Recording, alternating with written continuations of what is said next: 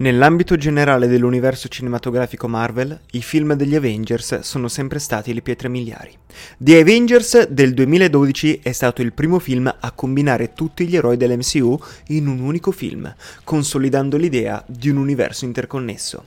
Avengers Age of Ultron del 2015 ha segnato una sorta di punto di svolta, poiché i nostri eroi hanno iniziato a mettersi in discussione l'un l'altro e i difetti di ciascuno sono emersi in modo molto intrigante. Quindi tutti noi sapevamo che Avengers 3 sarebbe stato inevitabilmente un tassello molto importante, ma nessuno avrebbe potuto indovinare quanto grande sarebbe stato questo film. Mentre la gente della Marvel Studios iniziava a delineare il futuro dell'MCU, decisero di utilizzare Avengers 3 come modo per finalizzare concretamente il cameo di Thanos alla fine di The Avengers. Mettetevi comodi perché c'è tanto da dire.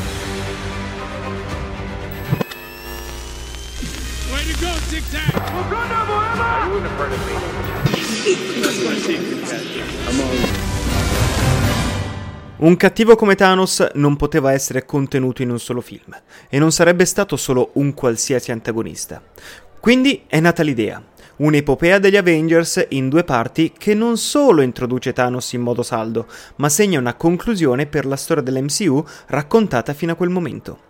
Così è stato creato Avengers Infinity War, uno dei più grandi film della storia del cinema. Se prenderà le gemme dell'infinito, lo farà schioccando le dita. Grande in termini di ambizione, grande in termini di epopea, grande in termini di budget. Parlare della realizzazione di Avengers Infinity War implica anche discutere di Avengers Endgame, ma l'intento di questa puntata è anche evidenziare quelle che sono state le differenze produttive, che sono molte. Tuttavia, il punto di partenza per entrambi i film è sempre lo stesso. Ridimmi come si chiama. La nascita dell'idea si è avuta durante un ritiro creativo della Marvel Studios, come riferito dal presidente della Marvel Studios, Kevin Feige. L'idea di base è nata durante un ritiro creativo dei Marvel Studios, come riferito dallo stesso presidente dei Marvel Studios, Kevin Kevin Feige. Feige aveva raccontato che stavano organizzando un ritiro creativo, iniziato nell'estate del 2008 dopo il successo di Iron Man e l'annuncio di Iron Man 2, Thor, Captain America e Avengers. Questo ritiro aveva un obiettivo, quello di isolarsi da tutto per concentrarsi sulle storie. Durante il loro terzo ritiro, intorno al 2014, avevano iniziato a discutere di ciò che sarebbe poi diventato Infinity War ed Endgame. Abbiamo quello che Thanos vuole.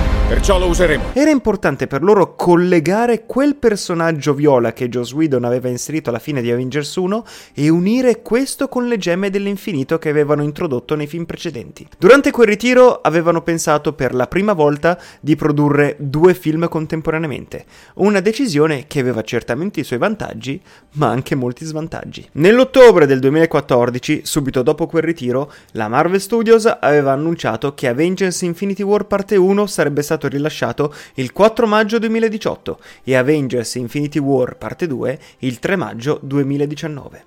In quel periodo Whedon stava lavorando su Avengers Age of Ultron, che in seguito si era rivelato essere un film piuttosto controverso, con lui e la Marvel in disaccordo su una molteplicità di aspetti.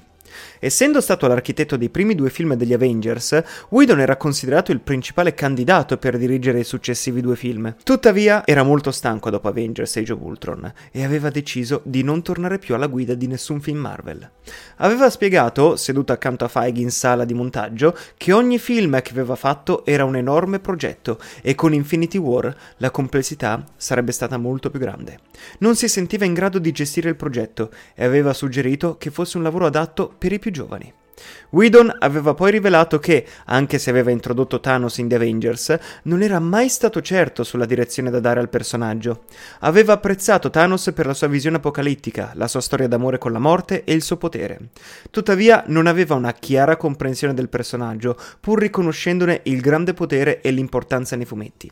Nonostante lo vedesse come il principale antagonista della Marvel, non era sicuro su come svilupparlo. Aveva apprezzato il trattamento del personaggio da parte dei fratelli Russo e aveva pensato che Josh Brolin avesse dato una performance eccezionale. Era rimasto impressionato dalla rappresentazione del personaggio sullo schermo, ma non aveva fornito molte indicazioni su come gestirlo. La sua idea era concludere Ultron, riposarsi per qualche tempo e poi assistere alla prima. E così aveva fatto, rimanendo colpito infine dal risultato. Parliamo del tuo piano. Non è male, a parte che fa schifo. Al piano ci penserò io. A questo punto Whedon era fuori dai giochi, ma la Marvel aveva ancora bisogno di qualcuno capace di guidare questa impresa mastodontica. Nell'aprile 2015, quando stavano per iniziare le riprese di Captain America Civil War, la Marvel ingaggiò immediatamente i registi Joe ed Anthony Russo per dirigere Infinity War parte 1 e parte 2. Il fatto che fossero stati assunti prima che Civil War fosse rilasciato segnala quanto la Marvel fosse sicura del loro lavoro. E con loro tornavano anche i veterani dell'MCU, Christopher Marcus e Steven McFeely, per scrivere la sceneggiatura, avendo collaborato con i Russo su The Winter Soldier e Civil War. Nell'estate del 2015 Marcus e McFeely iniziarono a lavorare sulla sceneggiatura. Come raccontano Collider, dissero che il loro primo compito fu capire chi fosse realmente Thanos, riflettendo sulle possibilità di avere Thanos come protagonista parlante in due film. Perfettamente bilanciato. Riflettendo sulla possibilità di avere un Thanos come protagonista in ben due film, arrivarono alla conclusione che poteva essere la forza principale di uno solo di questi film. McFeely spiegò che la loro prima mossa per Thanos fu scrivere un monologo sulla sua filosofia. Questo li fece riflettere sul fatto che il personaggio non fosse esattamente un cattivo tradizionale a cui la Marvel ci aveva abituati, mentre era senza ombra di dubbio un antagonista. Non era il vero cattivo però della narrazione. La sfida con Thanos, come sottolineato da Marcus, era che non poteva essere l'antagonista principale di due film data la sua potenza. Doveva avere un ruolo centrale. Dopo aver scritto un monologo per lui, iniziarono a costruire la sua storia. Quindi Thanos divenne il personaggio centrale di Avengers Infinity War con la sua filosofia come fulcro della narrazione.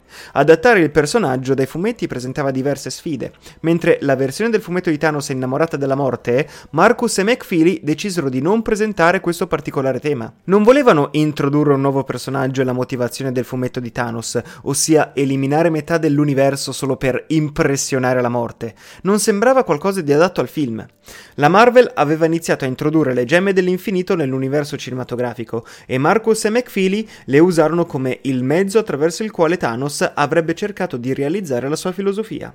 Si resero conto che Thanos voleva purificare l'universo e che l'unico modo per farlo era possedere tutte le gemme. Questa realizzazione li ha portati a costruire una narrazione in cui Thanos è in una corsa contro il tempo. Sebbene abbiano portato alcune modifiche alla storia, il cuore e il nucleo del personaggio di Thanos rimasero intatti si ricorderanno di voi.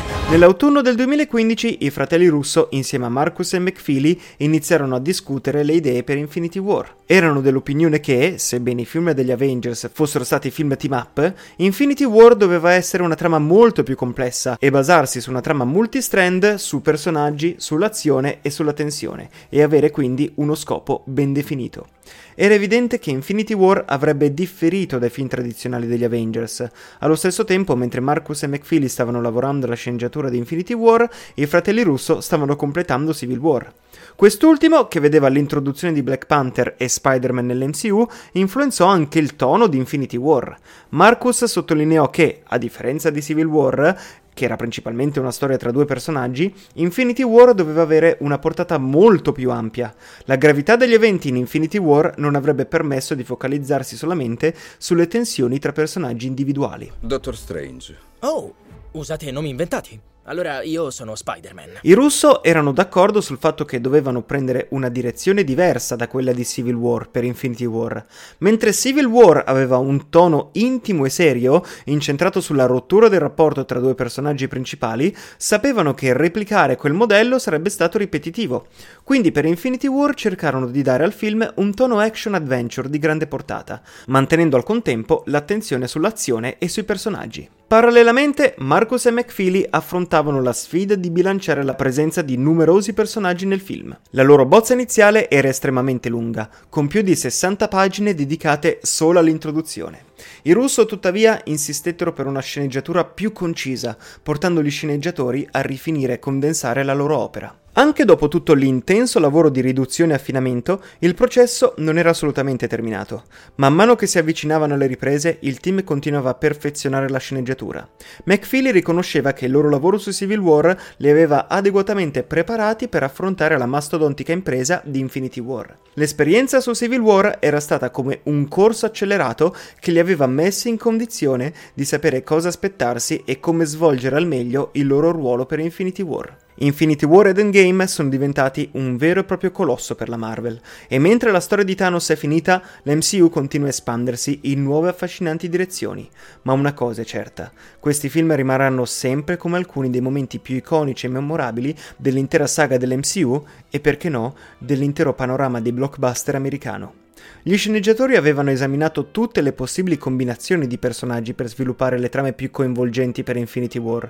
Tuttavia, considerando il gran numero di personaggi, alcune trame, come la possibile relazione tra Natasha e Bruce, sono state messe da parte. Se una storyline non contribuiva direttamente alla narrativa principale incentrata su Thanos, veniva solo accennata. Anche se ci sono state molte interazioni che gli sceneggiatori avrebbero voluto esplorare, queste sono state scartate in quanto non avrebbero avuto senso di fronte alla minaccia imminente di Thanos. La questione di chi sarebbe sopravvissuto allo schiocco di Thanos e chi sarebbe stato ridotto in cenere era un'importante preoccupazione per tutti gli sceneggiatori. Alla fine di Infinity War, Thanos emerge vittorioso e metà dell'universo viene trasformato in polvere, incluso un significativo numero di eroi dell'MCU. La decisione su chi avrebbe subito questo destino è il risultato di anni di discussioni. Alcune di queste decisioni sono state prese per l'effetto emotivo che avrebbero avuto sugli spettatori, come la perdita di Challa o Spider-Man.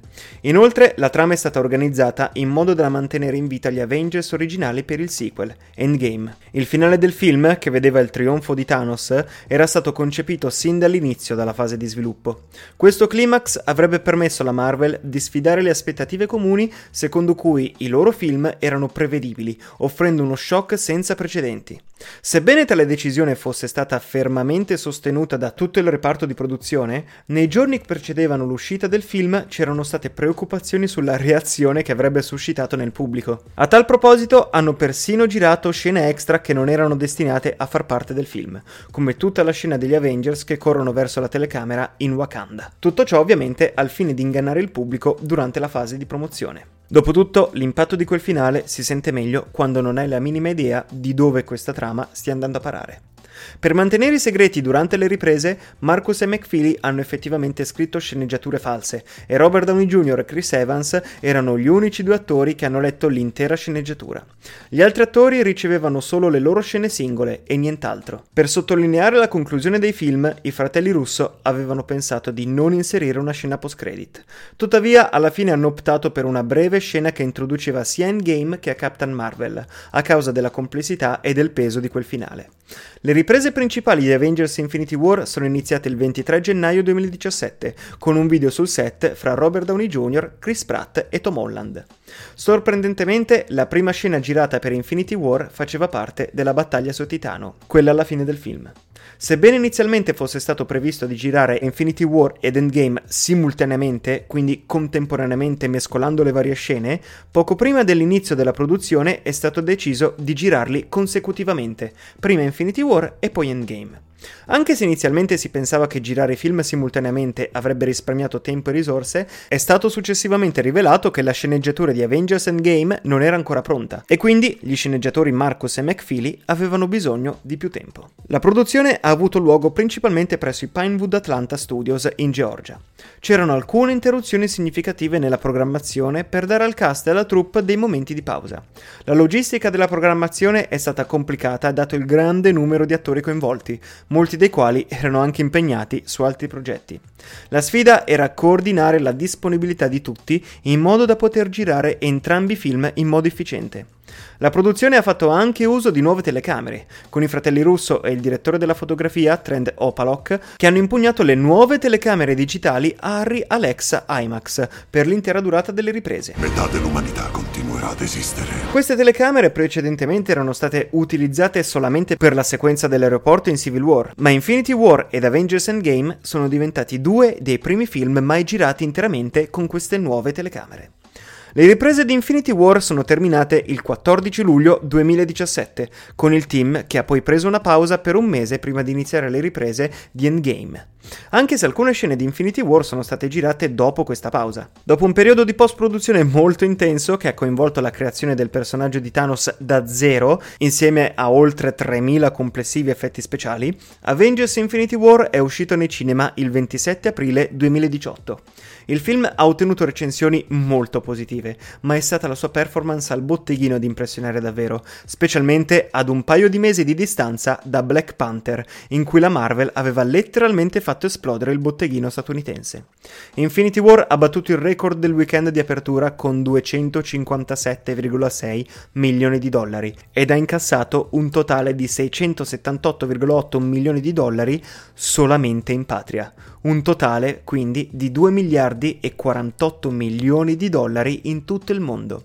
È stato il film con il maggiore incasso del 2018 e rimane il quarto film con il maggiore incasso di tutti i tempi. Nell'era in cui i film dei supereroi dominano il botteghino, Avengers Infinity War è una vera e propria epica. Combinare tutti questi elementi e tutti questi personaggi disparati nello stesso film mentre contemporaneamente si presenta un importante cattivo in modo convincente non è un compito facile, ma i cineasti hanno saggiamente scelto di presentare Infinity War dal punto di vista di Thanos. Certo, otteniamo ancora dei momenti degni di applauso da parte dei nostri eroi, ma sapendo quale storia racconterà in game, la struttura di Infinity War serve al suo scopo e lo fa in modo notevolmente efficace. E se definire il film come uno standalone di Thanos può essere eccessivo, Infinity War ed Endgame sono certamente distinti da un punto di vista strutturale, tonale ed estetico, e soprattutto dal punto di vista, il punto di vista del protagonista. Thanos rappresenta la minaccia più grande che gli eroi abbiano mai affrontato e ci vorrà il loro sforzo unito e il sacrificio altruistico per sconfiggere il titano pazzo. Infatti, alla fine del film, molti eroi cadono e subiscono una sconfitta amara, proprio perché Thanos sembra aver compiuto la sua epica missione. Nell'ultima scena del film Thanos emerge da una capanna di Nipa e osserva un'alba cupa su un tranquillo pianeta, godendosi la pace che ha duramente conquistato, sebbene con qualche lacrima e molto spargimento di sangue. Ciò che rende Avengers Infinity War diverso dagli altri film di supereroi tipici è la rappresentazione del suo cattivo come un personaggio simpatico, sympathos, con cui condividere le sue emozioni e i suoi problemi, ma è anche al contempo un personaggio tragico, con chiare motivazioni per le sue azioni, a differenza di altri supercattivi di questo genere che sono spesso malvagi senza motivo, come tutti i malvagi dei classici Disney. Thanos proviene dal pianeta Titano, che era una volta una civiltà lussureggiante e tecnologicamente avanzata, che però si è autodistrutta a causa della sovrappopolazione. Thanos aveva avvertito i leader del pianeta della catastrofe imminente se non fosse stata intrapresa un'azione drastica, ma non hanno accolto il loro consiglio. Quel consiglio ovviamente era di ridurre la popolazione del pianeta del 50% in modo che le risorse non venissero esaurite e la natura e la vita intelligente vivessero in armonia. Con la distruzione del suo pianeta natale sulla coscienza si è giurato di non permettere che lo stesso destino colpisca il resto dell'universo. Quindi Thanos crede che sia il suo destino raccogliere le gemme dell'infinito per correggere l'universo e raggiungere un equilibrio affinché la vita possa prosperare adeguatamente. Ecco una creatura intelligente, con una potente volontà, che crede fermamente di avere una missione che serva al bene comune. Thanos non sembra avere alcuna remora morale riguardo ai mezzi radicali e violenti che userà per raggiungere il suo obiettivo. Ogni morte o vittima è un sacrificio necessario per questo bene più grande. C'è un momento critico, una scena chiave del film, in cui Thanos deve sacrificare la vita di sua figlia adottiva per ottenere una delle preziose pietre dell'infinito. Qui vediamo un raro barlume di rimorso nel titano pazzo, un accenno di umanità che presto supera gettando la sua amata figlia giù da una scogliera. E questo è un atto estremamente extraumano, fuori dall'ordinario. Questo gesto lo rende oltre il supereroe. Riesce a pagare il prezzo per essere il salvatore dell'universo e lo fa senza problemi. È moralmente giustificato salvare la vita di una persona o di molte persone per il bene comune? Di norma il risultato delle proprie azioni diventa la misura di ciò che è giusto e sbagliato e nel film Thanos è convinto che le sue azioni siano moralmente giustificate a causa del bene ultimo che ne deriverà. Poiché vede il quadro generale della salvezza dell'intero universo, Thanos ritiene che togliere alcune vite produrrà la massima felicità per molti. Una considerazione etica riguarda le azioni di Thanos. Innanzitutto l'appello al principio del doppio effetto, spesso invocato per giustificare la permissibilità di un'azione che causa gravi danni come effetto collaterale per promuovere un bene finale. La fine è avvicina. San Tommaso d'Aquino ha introdotto per primo questo principio nella sua Summa Teologie, usando l'esempio dell'uccisione di un aggressore in legittima difesa. Tuttavia il principio si è evoluto nel tempo. Il principio del doppio effetto si basa sulla nozione che esiste una differenza morale tra una conseguenza intesa di un atto e una conseguenza che non era prevista né intesa. Nel caso di Thanos, l'atto di togliere una vita non è la sua intenzione, ma un effetto collaterale necessario per un obiettivo maggiore, che è quello di salvare vite e intere civiltà in tutto l'universo. Il principio del doppio effetto è spesso frainteso come un modo per assolvere azioni dannose purché l'intenzione sia buona, ma la moralità non può essere semplicemente misurata o ridotta a mere buone intenzioni, poiché l'etica prende in considerazione l'oggetto e le circostanze di un'azione nel suo complesso, e non solo l'intenzione da sola, per riformulare un giudizio morale. La missione di Thanos è di usare le pietre dell'infinito per portare equilibrio nell'universo, cancellando metà della popolazione dell'universo stesso, ha molti parallelismi con la nostra situazione situazione contemporanea. Il suo argomento sulla sovrappopolazione come causa della sofferenza del crollo del civiltà è una visione ampiamente adottata oggi. La tragedia che è accaduta sul pianeta di Thanos è ciò che è noto come una catastrofe maltusiana, dove la crescita demografica di una civiltà ha superato la sua produzione agricola e quindi non è in grado di sostenere la sua popolazione con cibo e altre risorse vitali sufficienti. La sovrappopolazione è spesso anche la causa della povertà che devasta molti paesi del terzo mondo come le Filippine. I cinecomic spesso vengono liquidati come avventure adolescenziali sul grande schermo. Ma per quanto mi riguarda, con Avengers Infinity War i Marvel Studios hanno avuto un coraggio incredibile nel sollevare dei dilemmi morali e di difficile comprensione se non per gli adulti. Infinity War pone una domanda familiare alle storie di eroi qual è il valore di una singola vita rispetto a tutte le altre. Tuttavia il film evita di fornire quella che è la risposta facile, invece chiede al pubblico di confrontarsi con il fallimento e con il dubbio, in un modo che pochissimi film di grande successo commerciale sono riusciti a fare. La questione morale dello scambio di vite tormenta gli eroi durante la lotta contro Thanos. All'inizio è chiaro che Thanos è già in possesso di alcune gemme dell'infinito, le vuole tutte e intende spazzare via metà degli esseri viventi dell'universo se dovesse riuscire a ottenerle. La posta in gioco non potrebbe essere più chiara di così. Una delle gemme dell'infinito è nella testa di Visione, ma quando Visione stesso suggerisce a Scarlet Witch di distruggerla, uccidendolo probabilmente nel processo, Captain America dice noi non scambiamo vite.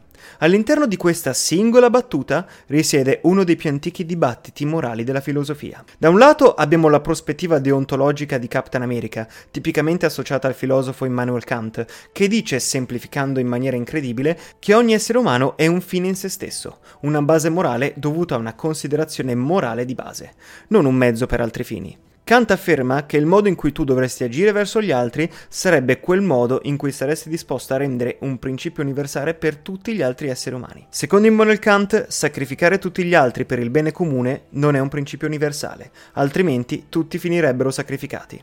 Dall'altro lato però abbiamo la prospettiva utilitarista di Thanos, tipicamente associata ai filosofi John Stuart Mill e Jeremy Bentham, che dice che l'obiettivo dovrebbe essere il massimo bene, felicità, benessere, utilità, quello che preferite, tutti elementi che vengono considerati come il massimo bene per il maggior numero di persone. Il bene comune, quindi non il bene dell'individuo, è la principale considerazione morale di questi autori. Entrambe queste posizioni possono sembrare ridicole se portate alle loro estreme logiche. Kant non non solo dice che non puoi uccidere una persona per salvarne due, ma dice che non puoi mentire a una persona per salvarne due. Il filosofo contemporaneo Peter Singer ha scandalizzato le persone per anni spingendo l'utilitarismo ai suoi limiti, raggiungendo conclusioni che molti ritengono abominevoli, come per esempio la sua posizione riguardo all'omicidio. Secondo lui è giustificabile per neonati con gravi disabilità. Entrambe queste posizioni fanno appello ad alcune delle nostre intuizioni, e le loro attrazioni contrastanti sono delineate con particolare particolare chiarezza in Infinity War. Captain America non sacrifica vite, Thanos lo fa costantemente. Il piano di Thanos è un utilitarismo piuttosto grezzo, ma non così grezzo da poter essere liquidato senza pensarci. Come ha mostrato la seconda guerra mondiale negli Stati Uniti, in Giappone e in Germania le conseguenze di un evento con molte vittime possono essere un pericolo di crescita economica sostenuta. Se Thanos avesse avuto successo, avrebbe dimezzato metà della popolazione dell'universo. Ma cosa sarebbe successo se Thanos avesse raddoppiato le risorse? Ovviamente, visto come funziona il mondo, il mondo avrebbe continuato a sovrappopolarsi e Thanos avrebbe dovuto fare nuovamente la sua mossa. Forse da un punto di vista più utilitaristico, Thanos avrebbe dovuto fare una selezione minore rispetto alla metà della popolazione dell'universo ogni tot secoli. In questo modo avrebbe potuto teoricamente ottenere un enorme incremento del benessere netto nel corso del tempo. In questo modo sarebbe certamente stato un dio utilitarista. Ecco, nessuno discute davvero con Thanos. Quando espone il suo piano a Gamora, lei risponde semplicemente sei pazzo. Ma lo è davvero? Non è una domanda che preoccupa Steve Rogers. Steve Rogers non può tollerare il sacrificio della metà della vita senziente.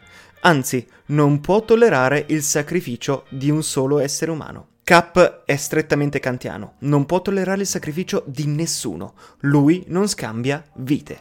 Ma questo è proprio il problema. È così kantiano che non può sacrificare visione, anche se avrebbe salvato innumerevoli vite in Wakanda, prima che Thanos avesse schioccato le dita. Non può sacrificare nessun altro, anche quando vogliono essere sacrificati, anche quando sarebbe stato chiaramente d'aiuto. L'unica persona che forse può sacrificare è se stesso, ma ne parleremo dopo. Questa è una tensione familiare nei film di supereroi, il dilemma se sacrificare vite per il bene comune. I supereroi sono tipicamente kantiani, ma alla fine vincono sempre. I supereroi alla fine danno grande valore alla vita individuale. Si dice che è proprio questo che li renda supereroi. Ecco perché i fan furono così indignati quando Superman prese la brutale decisione utilitarista di spezzare il collo del generale Zod alla fine di Man of Steel, nel film di Zack Snyder del 2013. Superman non dovrebbe uccidere, Superman è kantiano. Sono gli antieroi a prendere quelle decisioni brutali di sacrificare gli altri. Sono disposti ad essere disprezzati per servire il bene comune. Una delle ragioni per cui Batman è stato così affascinante nel corso del tempo è che oscilla in modo imprevedibile tra supereroe e antieroe. Non si sa mai fino a che punto è disposto ad andare. Non si sa mai quale confine è pronto a valicare. Il problema è che se si configura correttamente la situazione, può sembrare assurdo preservare la vita individuale a discapito di molte vite. Voglio dire, qualcuno può sostenere, dato l'attuale stato delle cose, che Captain America abbia preso le decisioni giuste? Se lui e i suoi amici avessero distrutto la pietra della mente e ucciso Visione immediatamente appena saputo dell'arrivo di Thanos, avrebbero potenzialmente potuto salvare miliardi, forse trilioni di vite. Valeva la pena salvare Visione per tutto questo? In realtà Visione è morto comunque. Valeva la pena il principio di non scambiare vite? Abbiamo visto dilemmi simili in decine di film. È un ottimo modo per creare tensione narrativa. Dal punto di vista morale però non c'è davvero una risoluzione soddisfacente a questo enigma. Sacrificare molti va contro le nostre intuizioni utilitariste. Sacrificare l'individuo va contro le nostre intuizioni morali. Il nostro senso di cosa sia un supereroe. In entrambi i casi c'è il potenziale per una grande delusione. Ecco perché la risoluzione più comune al dilemma è qualche svolta narrativa dell'ultimo minuto che permette all'eroe di salvare sia l'individuo sia i molti che avrebbe dovuto sacrificare. E questo è un modo astuto per evitare completamente questo dilemma. Ciò che è notevole in Infinity War è che non c'è alcuna svolta dell'ultimo minuto, solo un fallimento. Steve Rogers e i suoi amici prendono la tipica decisione eroica kantiana di non scambiare vite, ed è un disastro. Un numero inimmaginabile di vite viene perso. Il film finisce con Captain America seduto a terra, devastato, che dice semplicemente: Oh. I film raramente fanno questo, i film dei supereroi ancora più raramente. Questo dilemma emotivo in realtà è stato solamente rimandato. Gli sceneggiatori sono riusciti a costruire un grande film puntando proprio su questo dilemma morale, facendo soffrire i supereroi con vere conseguenze e veri fallimenti a seguito delle loro scelte. Ma facendo ciò lo hanno sottolineato, messo in evidenza e hanno milioni di persone in tutto il mondo che hanno guardato con uno sguardo critico questo tipo di risoluzione. Sappiamo naturalmente tutti come è andato a finire in game, ma Poniamolo da un punto di vista teorico. In qualunque modo gli eroi siano riusciti a vincere in Endgame, il percorso passa attraverso Thanos che trova tutte le gemme e schiocca le dita. Thanos, come principale antagonista di Avengers Infinity War e dell'intero universo cinematografico Marvel, può essere visto sia come un genio messianico che ha il coraggio di fare ciò che è necessario per migliorare l'interesse dell'universo, sia come un maniaco genocida cosmico. Anche se sembra appellarsi all'alto ideale di salvare vite, le sue azioni rivelano che ha poco rispetto per la dignità dignità della vita stessa. L'obiettivo supremo dell'utilitarismo, e in effetti della filosofia morale in generale, è la felicità. Invece di una vera ricerca utilitaristica per la felicità di tutti noi, alla fine del film vediamo il suo trionfo glorioso come nient'altro che un esercizio egoista per la sua felicità personale, mentre lascia metà dell'universo nel lutto e nella sofferenza. Grazie per avermi seguito fino a qui. È stato un viaggio lungo, lo so, ma spero che ne sia valsa la pena. E come sempre ti invito a scrivermi un feedback di questo podcast sui miei social. L'appuntamento è fissato per il prossimo episodio. Ciao a tutti.